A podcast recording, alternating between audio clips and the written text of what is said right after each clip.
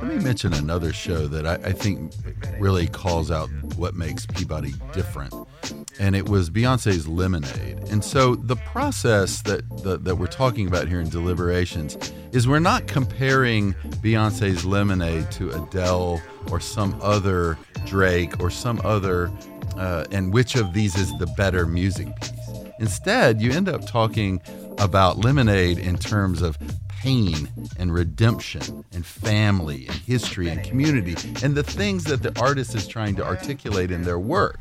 And so ultimately, at the end of the day, the deliberation is not, is this the best new album or video of the year? It is, was this a moving piece of material? And it gets talked about in those terms precisely of its power. And I think that's what that deliberative uh, process draws out in the smorgasbord of we have all these different things, you don't talk about it was the best. It is the best in terms of its broader themes about humanity.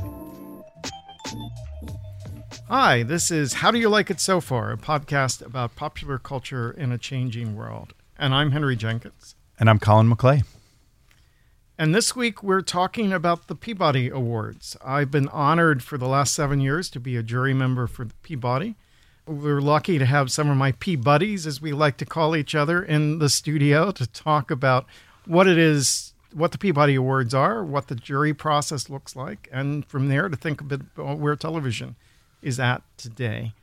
So we're joined today by Jeffrey Jones, who is the director of the Peabody Awards, by Marcy Carsey, a longtime television producer of shows like Cosby, Roseanne, The 70 Shows, and others and Lorraine Ali, who was a television and media critic at the Los Angeles Times. We're not going to be sharing any information about who's winning the awards or even hints at it because no awards have been decided yet for this year. So don't read anything we say as individuals as reflecting a collective statement of, uh, of approval for any given property. So, Jeff, why don't you start us off by telling us a little bit about what are the Peabody Awards? How do they come to be?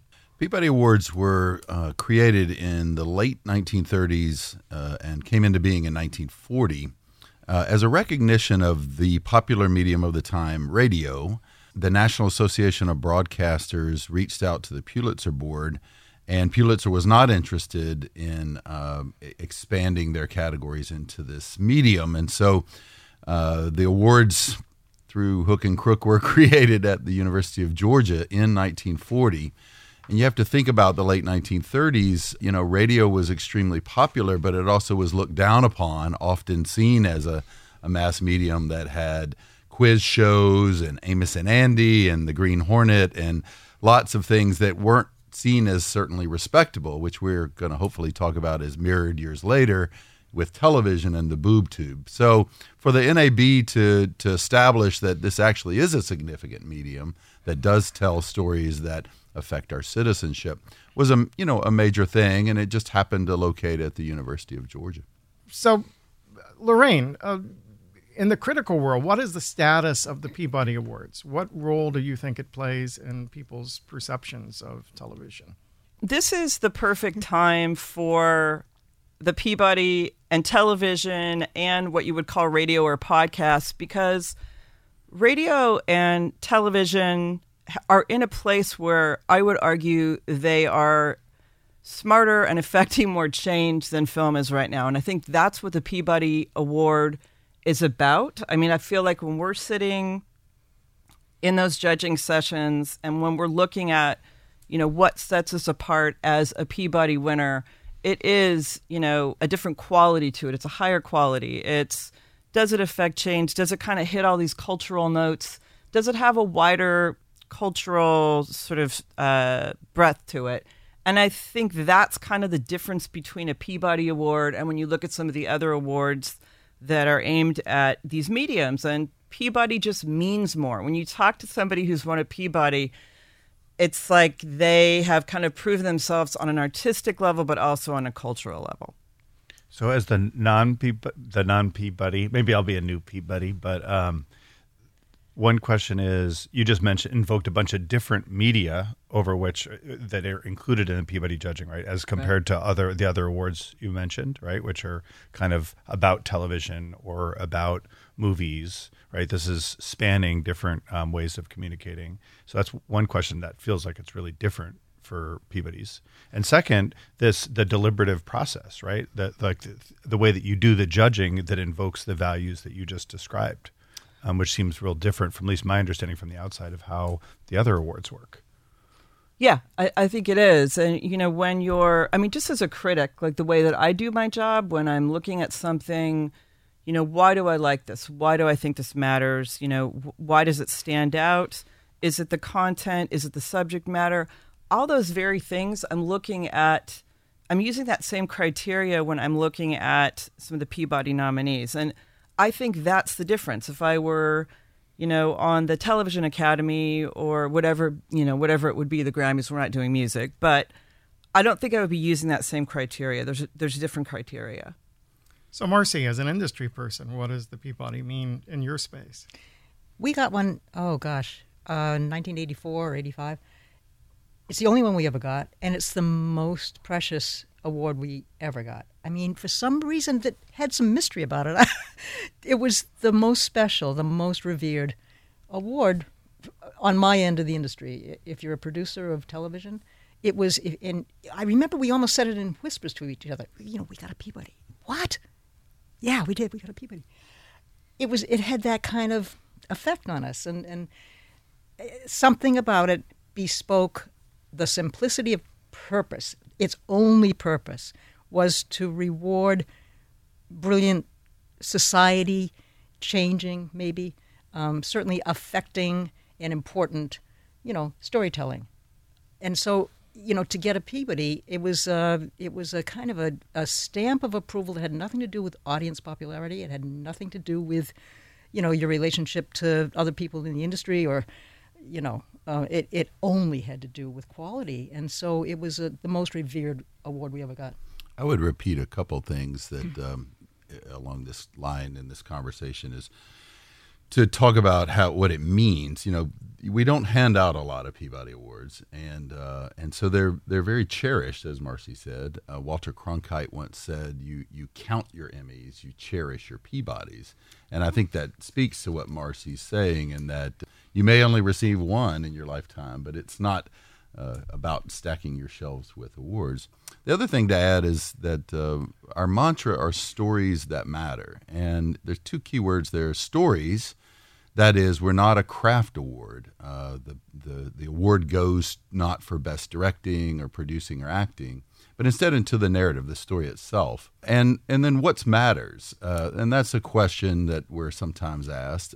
You know, uh, the scholar Larry Grossberg talked about we all possess different mattering maps in our head. That is, different things matter.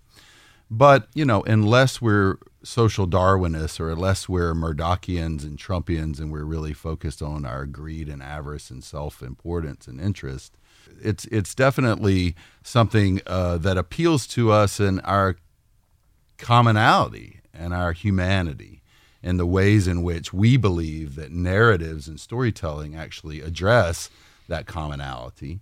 So, unless you are from the world I just said, you do care about the injustices or uh, um, power differentials or violence against other humans. And that's what the cross genre, cross platform ability of Peabody to enunciate. And that's probably why we find it important is that uh, these are stories that are addressing that human condition and are asking viewers and listeners to uh, to uh, you know to offer up some level of, uh, of, of, of, of humanity in their in their uh, addressing them.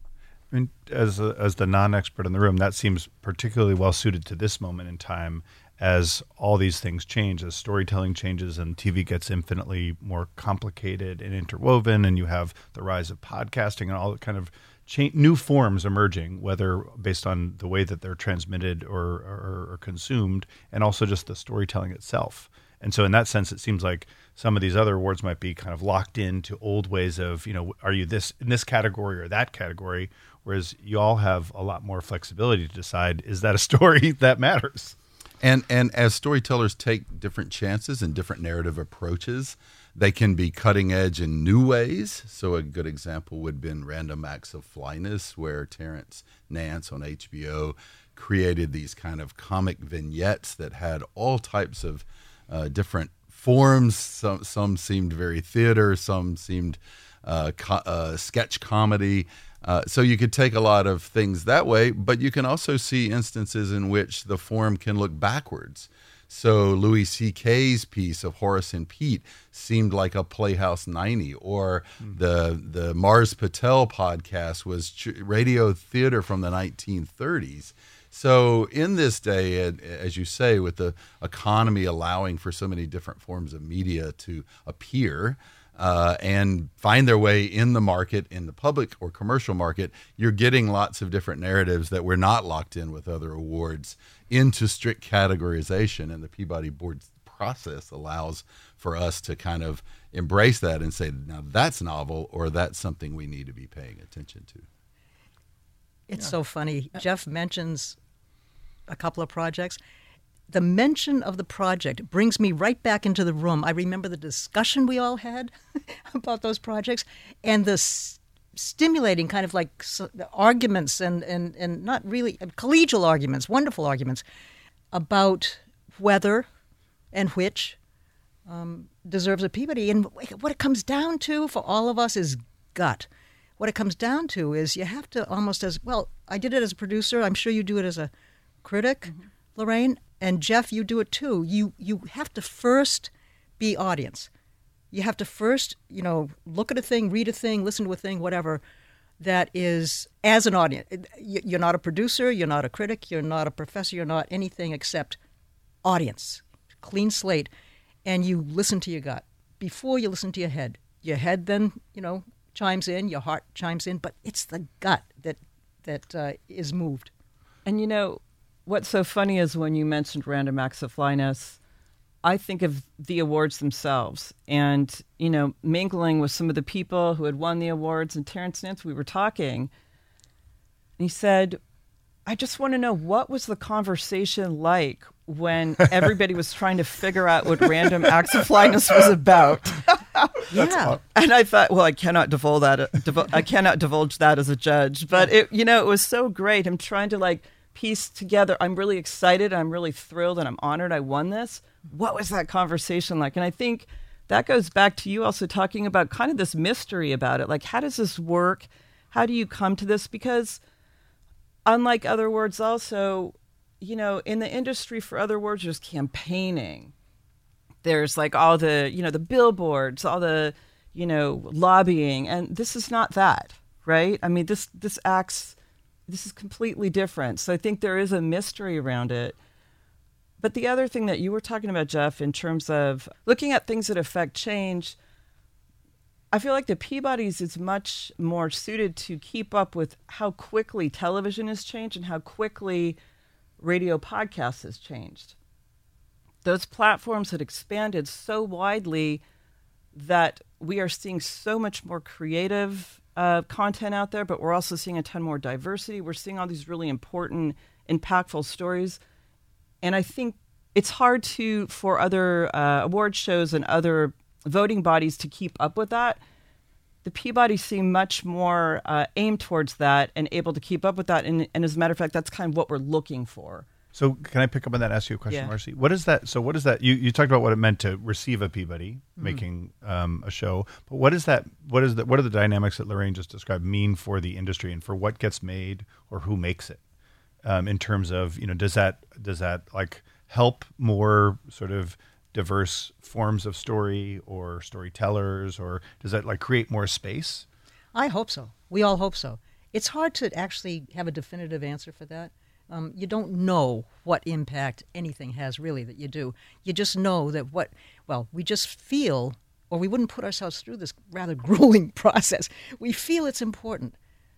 We feel it's important to award a Peabody, which is a, a pure kind of quality and, and what it does for society and how it moves us.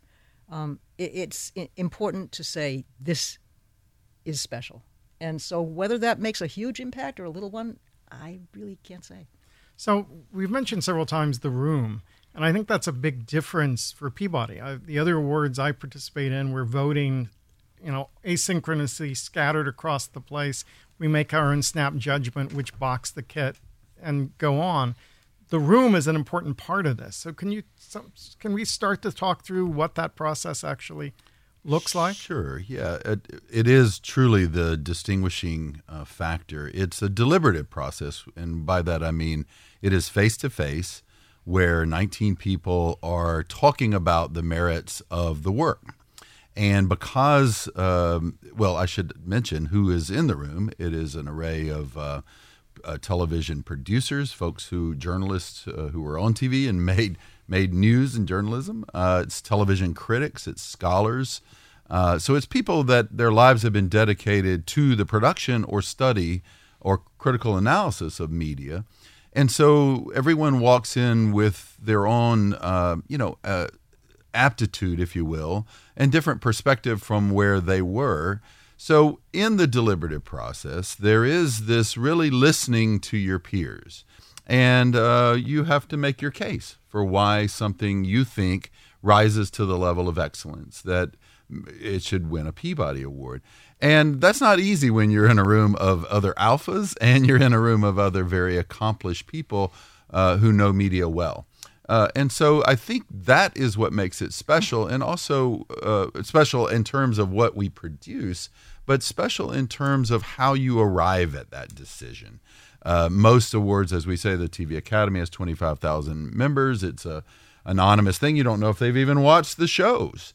Uh, in Peabody land, you can't vote against something if you haven't watched it. So we try to make sure that everyone, uh, and and this very long process that that Marcy suggested it, it is hard and difficult, but we all try to watch it and then debate and discuss together. That's the most fun. Oh. Being in the room with, you know, 17 or 18 other people, it, it, all of whom are f- fantastic. A lot of them are funny as hell, thank God. all of them are smart, and, and they bring different perspectives and, and skills and whatever and, and, and backgrounds. But damn, those discussions are the reason we do this. And I, I really realize it's special when someone says, you know, you've changed my mind, or I didn't see that, but now I do. That's it. I mean, you walk in there thinking, I, you know, I've got my mind made up, and really, in my job, like my opinion is is everything, right? That is it. that is my guiding light. And I walk in there thinking, I know, and I cover TV, and I walk out going, oh my gosh, no, you did change my mind on that. I was resolute about it, and no, you changed it. And It- that it is rare. happens. That It is really rare. Yeah, it happens because of the mutual respect we feel for each other. Right. And it, it's not just two an afternoon in the room, right? We're talking more than a week's worth of time every year, face to face, over three sessions in three different cities, where we talk to each other. We learn to trust each other's judgments on the easy cause calls, and then in the hard ones, we really come come to bear. And we were at any given moment an advocate, a skeptic, a naive viewer, right? And though flitting between those roles with people in the room who talk about it. I remember a random act of flyness saying, you know, I'm up to block 101, but I'm not up to 201, and I need some expertise here. And having on call two really capable people who helped me to understand that show, you know, much better. And there's something about the way that it, it, it reminds me of 12 Angry Men because we are sequestered in this room for a really long time and we are going to different cities to do this, pulling ourselves out of our regular lives. It's not, you know, sitting at home and checking off a ballot. We are a weekend together, whatever it is, you know, three times. And there's something about that that um, strips away everything else that you are normally thinking about, you're distracted about, and sets you right in there and like you're in it, you're invested in it. But the other thing is something like um, the good place. You know, when, when the good place came up and we were going back and forth on that, as we were talking about the random acts of flyness and, you know, having somebody talk to you about that, I remember, you know, having these arguments about the good place and I really was for it and pushing for it and really understood it. And that's a really, in a certain way, that was kind of a divisive show on television. It was a divisive show in that room. I don't get it. I don't get it, or I really do get it. And so it was one of those those shows where I was kind of surprised we were able to get everybody on one side because on television, there's many people who are just like, this is a blank space to me. So it was one of those great moments where I think debating really kind of opened it up and showed how smart and good this show was underneath being a network comedy. Let me mention another show that I, I think really calls out what makes Peabody different and it was Beyonce's Lemonade. And so the process that the, that we're talking about here in deliberations is we're not comparing Beyonce's Lemonade to Adele or some other Drake or some other uh, and which of these is the better music piece. Instead, you end up talking about Lemonade in terms of pain and redemption and family and history and community and the things that the artist is trying to articulate in their work. And so ultimately, at the end of the day, the deliberation is not, is this the best new album or video of the year? It is, was this a moving piece of material? And it gets talked about in those terms precisely of its power. Mm-hmm. And I think that's what that deliberative uh, process draws out. In the smorgasbord of we have all these different things, you don't talk about it was the best. It is the best in terms of its broader themes about humanity. Well, I think about the moment when the games industry awarded Grand Theft Auto as the game of the year, right in the midst of the controversy. And if you talk to anyone in the games industry, they said this was because it was technically such a huge breakthrough, they couldn't ignore it. But the question at the at the stake for most of the general public responding to that award was was this a game that mattered? Right? Is was this game about something? Did this game cause social good or social harm? And that mattering is the central question Peabody asked, right? So I doubt Grand Theft Auto would have won Game of the Year with the jury that we have. We, the questions would be different. And in asking those different questions, we expect something different from the medium itself. And, and the ability to interrogate your peers along those lines of inquiry. Is this an ethical piece? What, what does it do for us when we engage with something like that? Uh, that's the challenge to your other people. And then the last thing we should say about the process, or, or another thing, is that it is a unanimous vote. So to win a Peabody mm. Award, you have 19 people to say yes. And the first year I took over Peabody, there was a woman who won uh, for a documentary uh, on Al Jazeera about Israel and Palestine. And after the award show, we had a forum in which she said, if you can get that many people to unanimously agree on Israel Palestine, you must be doing something right. And I thought that was a good way to get at that there's when you can get people from different walks of life and and and, and uh, sometimes even different ideologies still say that is a meaningful testament and story that we need to uh, to to hear uh, and be engaged with then, then then you're doing the right thing. So you're saying we should head for the Middle East? no. Which brings me to something from last year, though, because that was my first year, you know, on the judging board, and um, the judge is a documentary about a uh, Sharia court judge who is a woman, and also this is in the occupied ter- territories in Israel, and she is Palestinian. She's the first of her kind watching that, I realized what an amazing story it was, but also how um, incredible it was that they captured this in a film. That was something that I could bring to the Peabody table because I know that region, because I am Muslim, because I am Arab. And it was kind of a thing where maybe it, it might not have gotten overlooked, but it might not have gotten elevated the way it did if I hadn't seen it. And we have whatever it is, 17 other people around that table who are also picking things out. In other words, we all come from different backgrounds as well. And it's not just industry backgrounds, it can be in diversity, it can be in faith, whatever it is, race. And I think that matters as much as it probably shouldn't. It does, because when you're watching something, you realize this story has not been told before. I know because I am from that world or because I'm looking for that and I don't see it out there. And that's what makes the Peabody's different as well. And I would I would even add thinking about that if, if we want to think about what are pieces that we recognize that were some of the more special or important. You know, I'm a white boy from Alabama, but probably two of the awards that have won that have uh, that I'm so glad did would be Hasan Minhaj's uh, Homecoming King, a stand-up comedy special, and then Patriot Act.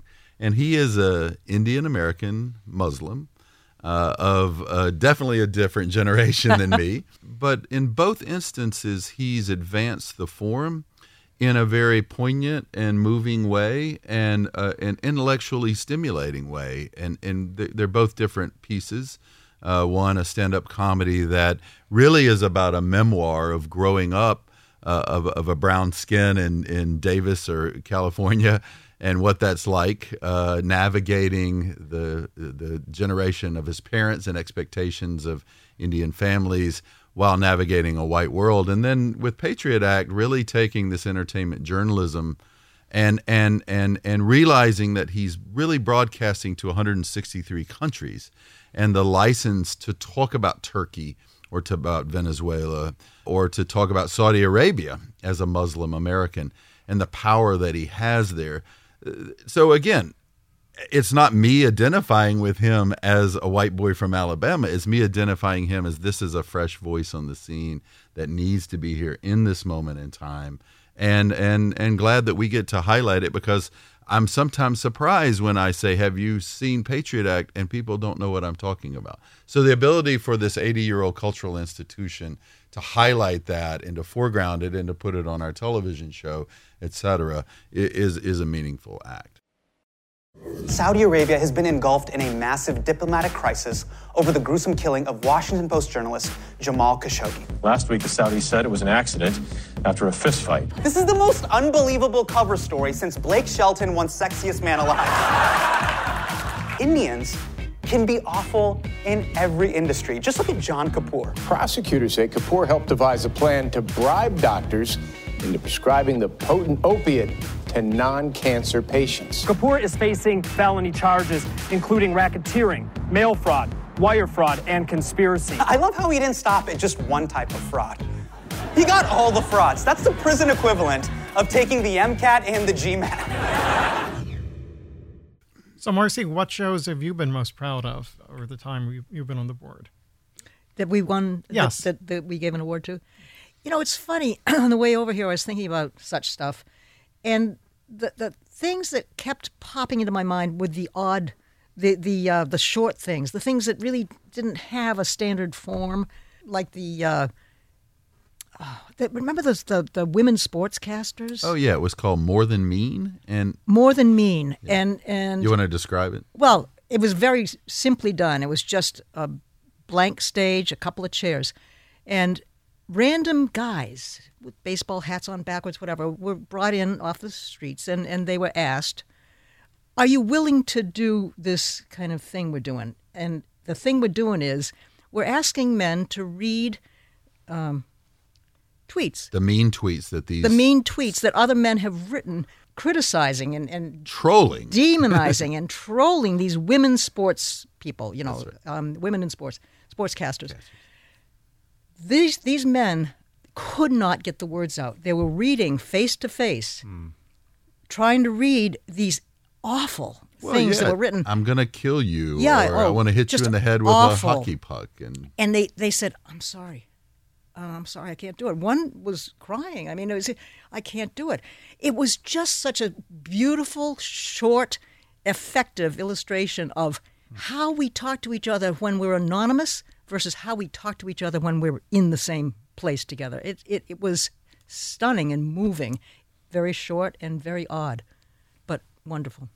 I'd like to start a petition for a ban on all links to Julie DiCaro's Twitter feed. okay. Hi. Sarah. Hi. Sarah. Sarah. Nice to meet you, Chad. All right, you ready to do some mean tweets? I'm ready. Sarah Spain sounds like a nagging wife on TV today. Not even married yet. Julie DiCaro is a run of the mill, mediocre beat writer. Not atrocious, not good. Just sorta there. I'm actually not a beat writer at all, but okay. Sarah Spain is just a scrub muffin. I don't even know what a scrub muffin is. I don't is. either. I love muffins. One of the players should beat you to death with their hockey stick, like the whore you are.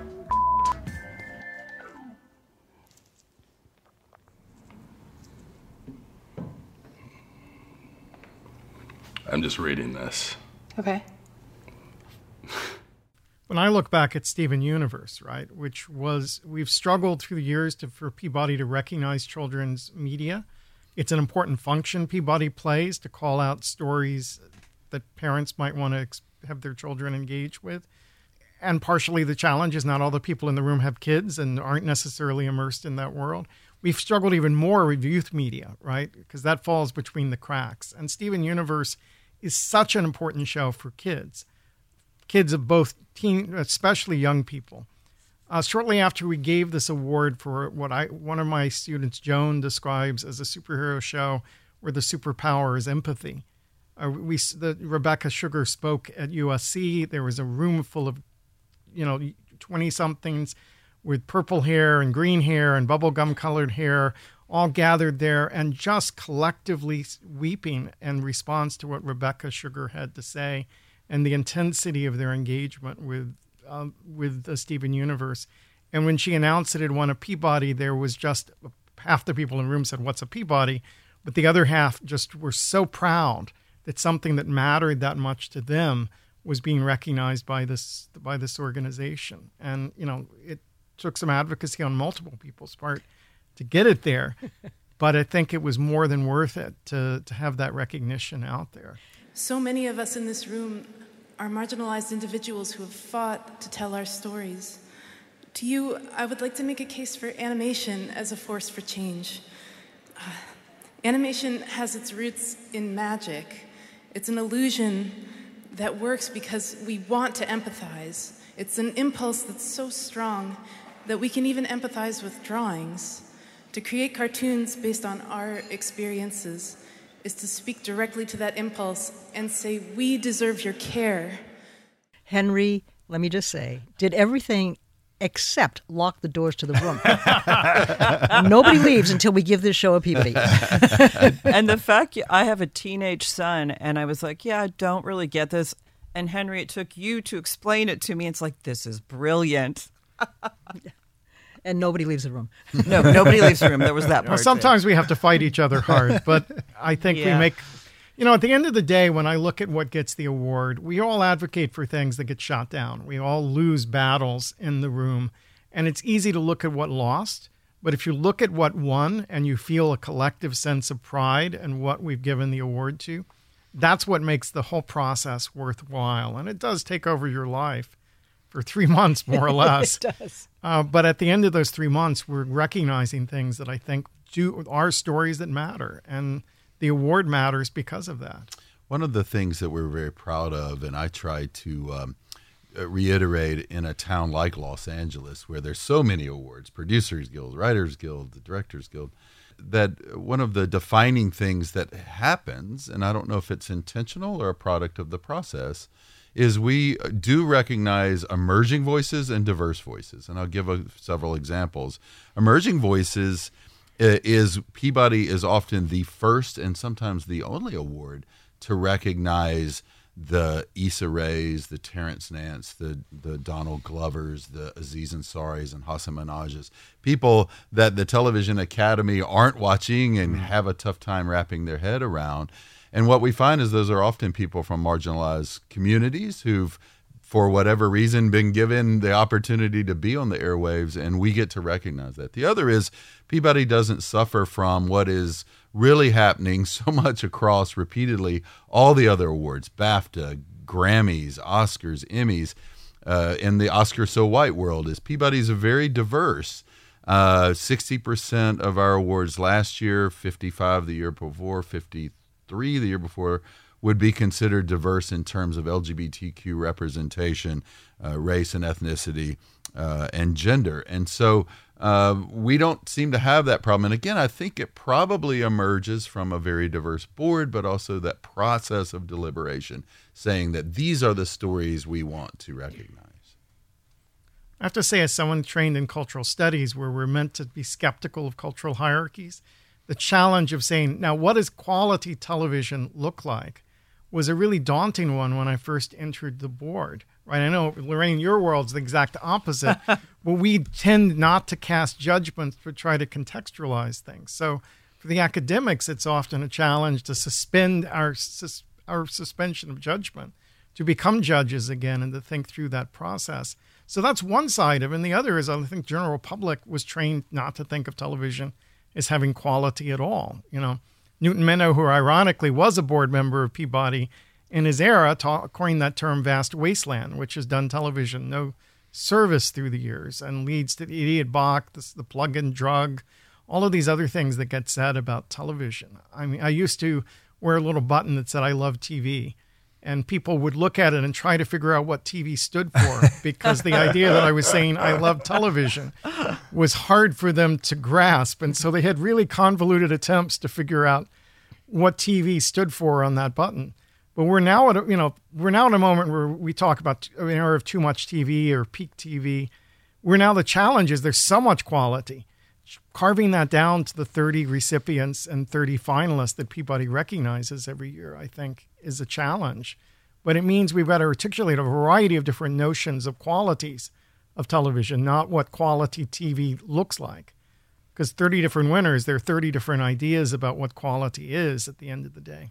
Yeah, you know, that is such a, a debate, uh, really in society at large, but in the academy of, of you know, this battle of, of a medium that has largely, uh, for much of its run, been about mass market, lowest common denominator programming, kind of pablum, but always has always had uh, narratives that are challenging in their era. And as the political economy of television has changed, and we are more in a, a subscription, you know, pay per view, as Oscar Gandy once said, uh, world, and all that the problems therewith, there are more uh, richer narratives that do things uh, that you know really challenge viewers in a multiplicity of ways. Uh, but the Academy still wants to always bring up social class and the debates therewith. I would just argue that those debates have always been present in in television, uh, and and and that there's always been quality. We just happen to be in a moment where uh, uh, really the form can push uh, further than it ever has because of the economics of the industry. So, a show that we will be talking about soon, uh, but it is one that society should be talking about, is Watchmen. You know, mm-hmm. it's a show that really is pushing on the viewer and, and and pushing on the form of storytelling in all kinds of ways, and and that's of course what makes uh, you know j- uh, jobs like Henry and I have fun is we get to talk with students and even our colleagues about what is the form of narrative in this specific medium doing that that challenges narrative and what we understand it to be and in the middle of all that dealing with some profound social issues. Television can pivot much faster to sort of respond to cultural movements and therefore can also hop ahead a little faster to lead them, right? So, you know, when we're talking about awarding stories that matter, stories that make change, stories that affect change, television's in a great place right now. And being able to sit down on with the Peabody judges and look at that right now, yes, it's a fire hose of content. There's a ton of stuff, but it is an exciting, exciting era. And I think that's where the most fiery arguments, debates, friendly always, of course, happen. oh, always. So when, although there have been late night discussions over wine that got a little loud. yeah, as, as, as we were getting ready to next round of things and we're cramming in watching all this incredible stuff, I've been I grumble about it, and I, my wife will say, you know, think about this is like swimming in a vat of chocolate. Yes, and I and I say, but it's also like being asked to drink it all before next weekend and it, that sort of captures the way in which we engage with this content. It's like drinking a whole vat of chocolate, which is all wonderful in preparation for the discussion the following week. It's true. And by the time we get to Athens, we're trying really hard to see things each night before we collapse to get ready to discuss the final finalist as we went on it down to things we yeah, all need to, to play see. with the metaphor to get down to 30 you're also going on a hard diet yes that's right yep so one of the things that I've observed in the time on the board, I was there the first year when Serial got recognized as the first podcast. And I think last year may have been the first year that none of the radio winners were radio. They were all podcast. Mm. So this is one of those growth areas that we've traced certainly on our, our podcast. Naturally, we're interested in state of podcast. So, how do we think about podcasts today and, and as a Peabody group? I know I, we struggled at some points to differentiate the aesthetics of podcast and radio in our early discussions, so people understood how they were different. But any thoughts about the state of podcasting? I go back to, you know, good is good, excellent is excellent. Um, it, it kind of is a continuum. Podcast, television, whatever. If it moves you, if it gets to you, if it makes you think about it days later, that's what counts. I used to assign students uh, a reading about podcasting is different in Europe and Britain from the U.S. and the U.S. was sometimes called a chumcast, where you're supposed to be, you know, buddies with the viewer, or that that uh, British podcasting made you lean in, where uh, American podcasts you could lean back, if you will.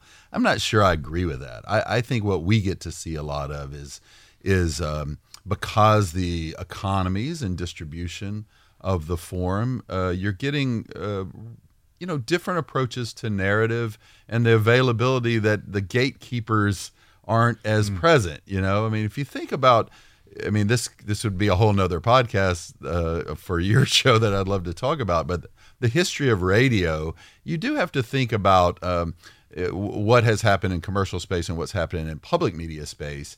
And even public media, while we like to think it's expansive, it's extremely constricting in what it would allow and uh, and the formats that could exist and the time and the sponsorship and all that stuff. So podcasting unleashes so much of that. It allows for people like us to sit in an educational institution and do this uh, with whatever narrative approaches we want to do, or narrative strategies, if you will, for telling stories in really different ways. And so I think one of the things to your question, Henry, is the Peabody Board seems excited by what will we discover this year.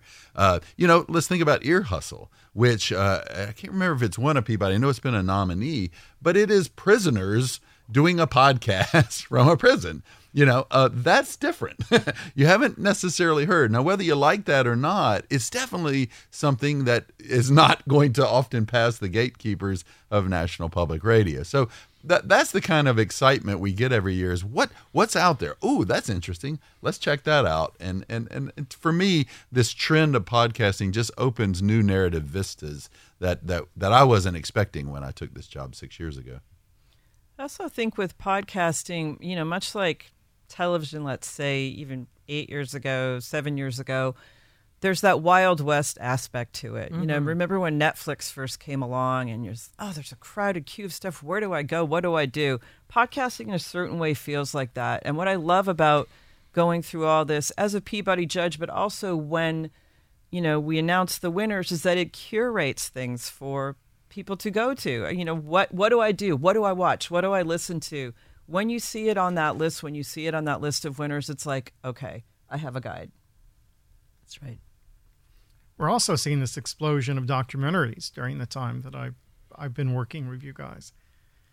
I we're seeing how how many documentaries we get this year? Do you? It's usually the largest category. It's hard to say, but I would say we get over 300, uh, which is quite a lot of documentaries. Um, we have 11 screening committees, so it's it's probably about 350 documentaries. But yeah, as uh, you know, for so long, documentary production was generally limited to pu- public media, and HBO did a great job. But now, with the fact that Hulu and Showtime and uh, Netflix and Apple uh, Plus and uh, you know other streamers are putting Amazon are putting out uh, documentary, we really are seeing this explosion uh, of of the form, and often extremely compelling. And is there what's the reasoning behind that? Is that just that there's an I mean, because in the past, the the joke about documentaries was that you know fifty thousand people maybe saw them. Um, so it's surprising that there's so much investment. I mean, is it lower cost? Is it is an appetite for it? The world's complicated. It's my understanding because I do engage with the industry and some of its leaders is appetite. Uh, it's a good way to fill out their. Uh, it, it, you know, really, a lot of the things you said, cost is one, but there, I think what uh, I believe, because I, I taught documentary for ten years, is I used to have the feeling you did that oh, this is for a certain It's for the slice, converted, yeah, right? of, of the public. I think uh, what I've been surprised when I talk to the the guys who run the networks that sit on a, an advisory board we have is that they they are popular. People actually do want that slice of real life and are uh, you know and, and and you know some of them are the celebrity vehicle uh, type of thing, which are interesting, but some are also really deep dives into to social issues and and that the public actually likes it more than maybe we thought as Yeah. scholars. Also, you're right. The world is damn complicated, and people, you know, crave. I think trying to figure it out. I mean, and the contrast from you know sort of mainstream news media, which treats things in you know small bites, to get into a topic that's super complex and interwoven and um, specialized, you you need more time and Yeah. more expertise, right? The, the, the documentarian, I mean, a, a scholar named William Stott wrote a book about documentary expression in the 1930s, which encompassed, of course, radio, but also things like theater. Uh, but he used reportage as the word, Yeah. and documentary was very powerful. And I like that because we we as citizens do realize the limitations of the short form news piece on Mm. CNN or where have you. And I do think we want to figure it out, and we do appreciate that long form reportage uh, offers that kind of real life uh, deep dive um, as per that format. So I, I agree very much with Marcy. We do want to wrestle with, with things unless we're the Murdochs and the Trumps of the world. Um, okay. I I think also because of accessibility now. I mean, you can watch documentary series, you can watch docu series documentaries on TV, right? You can watch them on any platform. They're cut up in ways where you can watch them over four or five, you know, episodes. Um, and also, I think that yes, the world is a complicated place, but I think the idea was that a documentary used to be kind of like this high-minded art house academic thing that wasn't for the rest of the people. And I love the idea that it's like no, actually, it it works for the rest. The rest of people want to see this, and they are seeing it. So I, I think it's really it's more accessibility. yeah. Um, and when you look at something like, I was thinking of, oh, like the Lorraine Hansberry documentary or Jazz Ambassadors or something that's also dealing with historical um, stories that are really topical and poignant today, that matters. And people like to know, like, this is not the only time this has ever happened. It's not the only time we've dealt with these race issues or, you know, whatever it is, corrupt government. And I think the idea of being able to go back and look at what ties us to history and documentaries do that.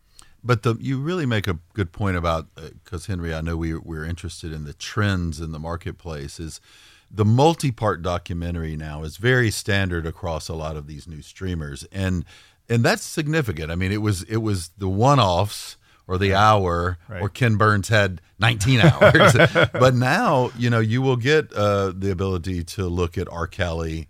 Uh, over you know or OJ over so many episodes and Finding that's Neverland, become or yeah, Leaving Neverland, yeah, and that's yeah. become a, a a popular kind of oh, it's not serialized, but ever five, four to six episodes, it, it really does give you the bandwidth to do a deeper dive on something. Yeah.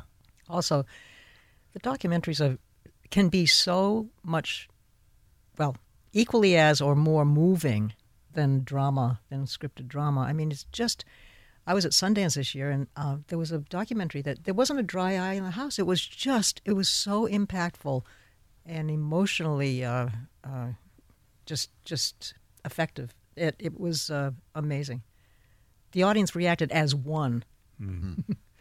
Well, as we wind things down, Jeff just anticipated my, my final question, which is we've just sucked a year's worth of television into our head and are trying to hold it there at once. Uh, you should see their heads. Right? You just did. I've been doing this all year. Yeah, but you, yeah. you got a lot of advantages. I watch entertainment all year, but the docs are something that I have to cram for like a big exam.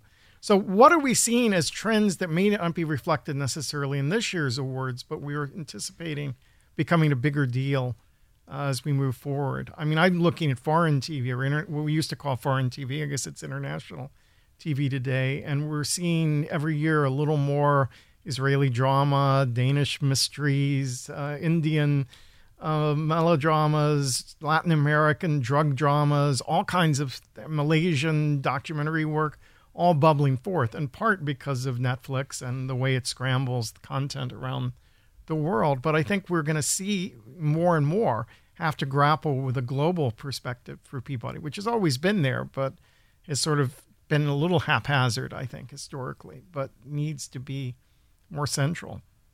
You're saying the world is getting smaller, aren't you, Henry? Or at least they're all looking at small small boxes, Yeah. small screens. They're all using the same platforms. yeah, for sure. Well, I mean, if you look at something like Our Boys on HBO, you know that was one of their first series that's it's Hebrew and Arabic. It's not. It's totally in subtitles. That's a drama, and that was a a very that was a promoted. Uh, what would you say? That was like a premiere HBO series, and that is something that's changing. You wouldn't have seen that, you know, even three years ago, four years ago. what we're seeing certainly again as streamers are uh, moving forward uh, more strongly with documentary or, or just emphasis on different things so we are getting historical uh, pieces that are a little different so revisiting OJ is a great example that did win a Peabody. You're getting uh, sometimes uh, celebrity, if you will, producers like Selena Gomez, who's doing a multi-part series on immigration. You're getting, um, you know, pieces on abuse, as we've said with R. Kelly, but but others, or a, a return to L- Lorena Bobbitt, for instance, was one. Now, I'm not saying any of these are Peabody winners, but the trends in the is you're getting and, and you're getting more celebrity pieces. So a documentary on, say, Steven Spielberg. Um, and, and so you're just getting a broader array than public television or just the the work that Sheila did, Sheila Nevins at, at HBO. And, and I think that's good for the documentary forum, and it's interesting. I don't know how many will win Peabodys, but but you are getting a, a different array of things that are appearing in the documentary space across these streamers. Do you, I mean, do you think in general that television is becoming, or uh, television and, and radio podcasting, all these medium, that the stories are becoming consciously more connected to what's happening in the world as opposed to, I mean, is there, is the needle shifting from, if you, if you put on a spectrum from like stuff that matters to entertainment, for example, it, has it moved or is it just that there's more volume and so there's lots of good stuff at the s- stories that matter end or do you think things are actually moving towards you know the interest in and embracing the complexity of the world and trying to I think one answer to that has to be the change in the business model. Um, what network television had to had to attract millions of viewers to one show. Right. That was their business model. The advertising dollars came in heftier if millions more people watched a show. That was limiting in an, in an odd way. It was limiting because now you can have niche audiences you know that that that make a Netflix or an HBO, you know that put put you on put them on the map. Um, you don't need 40, 50 million p- people to watch a, a show, you know, and so that frees up Yeah. what you can talk about, how you entertain, how you get serious, you know, what what kinds of uh, uh, programming you can do. It, it affects everything.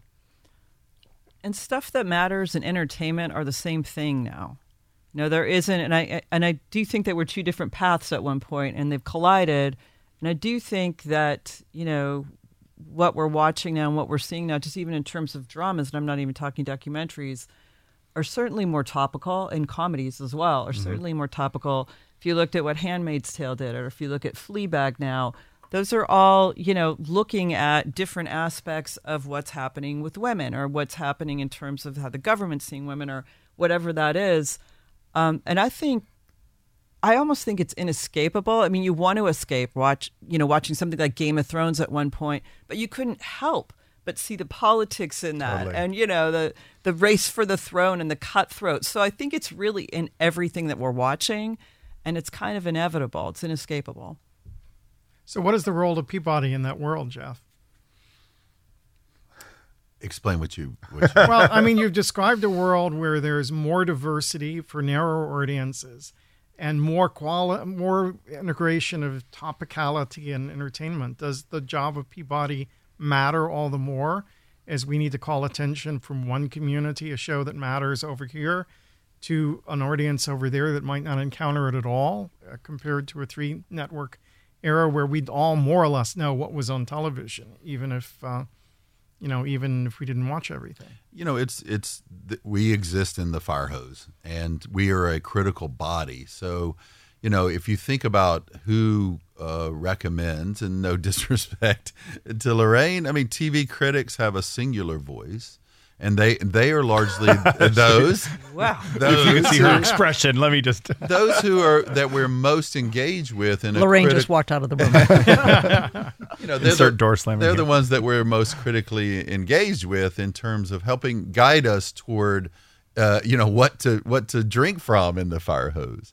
So this board, with somewhat the same critical analysis going on but but spread a little wider to bring in academics and producers and journalists and others. Um, you know, it's it, we're, we're we are trying to call out in that fire hose what what are the things that we as a society should be talking about and paying attention to, precisely because some of the greatest public intellectuals of our day are working in television, not writing for Paris Review. So I think that's our role at the at the show if it's diverse, that's great. If it's emerging voices, great. But generally, at the end of the day, these are stories or narratives that we think should shape how we think about our world. And that's what I think the board does a good job of. So, Jeff, amidst all these changes in the media and storytelling, there's also a change for Peabody in that you're coming to Los Angeles for the Peabody Awards. What does that mean? It, it means that for 80 years, uh, we were where broadcasting began, New York City. Uh, and uh, as we moved from radio to TV, it was still New York City. But really, uh, in the 1950s, 60s, um, you eventually get this shift uh, to the center of the world's content creation now, which is California. And with the streamers, Northern Cal and Southern Cal have uh, have somewhat come together. And so for Peabody, the ability to be in this uh, space to to show people on a Thursday night, work night, that this is what these awards are and what they stand for, I think brings greater attention to the creative community of, of, what we are and what we stand for, and that we're not just another award. Uh, you know, the, the ceremony itself, as has been said, is extremely moving and powerful. It, it, it and, and the paradox, of course, is that you might be crying, but yet somehow feel hopeful that storytellers uh, are, are, are addressing these issues. And so to experience that moves it away from what can be in other instances somewhat of a vanity award or things of uh, a good job uh, in your your craft but w- what about what you're doing to try to speak to the human condition and so to have it in LA lets that that creative community uh, experience that and and and have a firmer understanding of what the award is and why it matters. Rita Moreno's acceptance speech last year was such a great example of, you know, it was not a vanity award. It was an award for incredible lifetime achievement, but her struggle and coming from the outside and coming to the inside to the top of her game and also affecting all this change, it was all wrapped up in that one speech and people were crying at that ceremony when she spoke, Absolutely. but it was also so inspiring. I have never missed my mother so much. I'm, I'm very honored to accept this mm, career achievement from such an esteemed organization. I am. I didn't expect this. I am keenly aware of the high value of, that the Peabody places on, on storytelling. and I am, I am so humbled that you consider the story of my life and career worthy. Well, on that note, we should say goodbye. But thanks everyone for joining us today. It's been a great discussion. Thank you. Thank, Thank you, you, all. Henry. Thank you, Henry and Colin. So, Henry, it was so great to have your P buddies in the studio. As you know, I've been talking to Jeff um, off and on about uh, the Peabody Awards for quite some time, and so it's just like a thrill to and, and hearing it from you. And so it's like a thrill to just be there and be processing with y'all. Um, I really enjoyed it, and as I was like sort of digesting and re-listening to the episode, I um, I, I, what stood out to me was first the the focus, sort of the mission of the Peabodys as um, stories that matter, not you know um, media type or format or craft, but really just like about the story, the way it impacts us. The way that the team of judges has been composed, this really diverse group in the sense of area of practice and sector and what they focus on and everything um, as a, a, a, unique resource as compared to other awards. The process, so rather than voting in isolation and not having reviewed material or whatever, this deliberative, interactive, personal, ongoing, like you have relationships that you develop um, that allow uh, for real kind of learning, and as we heard. And then finally, the culture around it, this kind of orientation towards not just great stories, but also discovery and being open to new mediums um, and new storytellers and so on. That that sort of overarching culture that permeates the team and the awards. And so for me, like the way those all fit together in a pretty what feels like a unique way as far as awards go, and also a really powerful way. Yeah, I think what, that's some of the things that inspire me about being part of this process. If you go back in history, Peabody started giving awards for television in 1949. If you know your television history, that's incredibly early in the history of the medium. So when television was a new medium, Peabody was already there, and Peabody continues to push outward to explore new media, new forms, new genres, new delivery modes new artists. And that, that I think is part of what excites me about it. The other thing that we didn't really talk about is that there's not this cultural hierarchy, that pop culture texts are often recognized by Peabody alongside sort of traditionally defined quality television. Uh, science fiction has been recognized throughout much of the history of the Peabody Awards, for example. I think they missed Twilight Zone back in the 50s, but they were on top of Star Trek and Doctor Who and some of these other things along uh-huh. the way. So, as a fan, the early recognition of, of pop culture, my genres, by the Peabody Awards put them on my radar at a fairly young age. And so I was so moved to be asked to be on the board. And unfortunately, this is my last year. I'm being term limited off.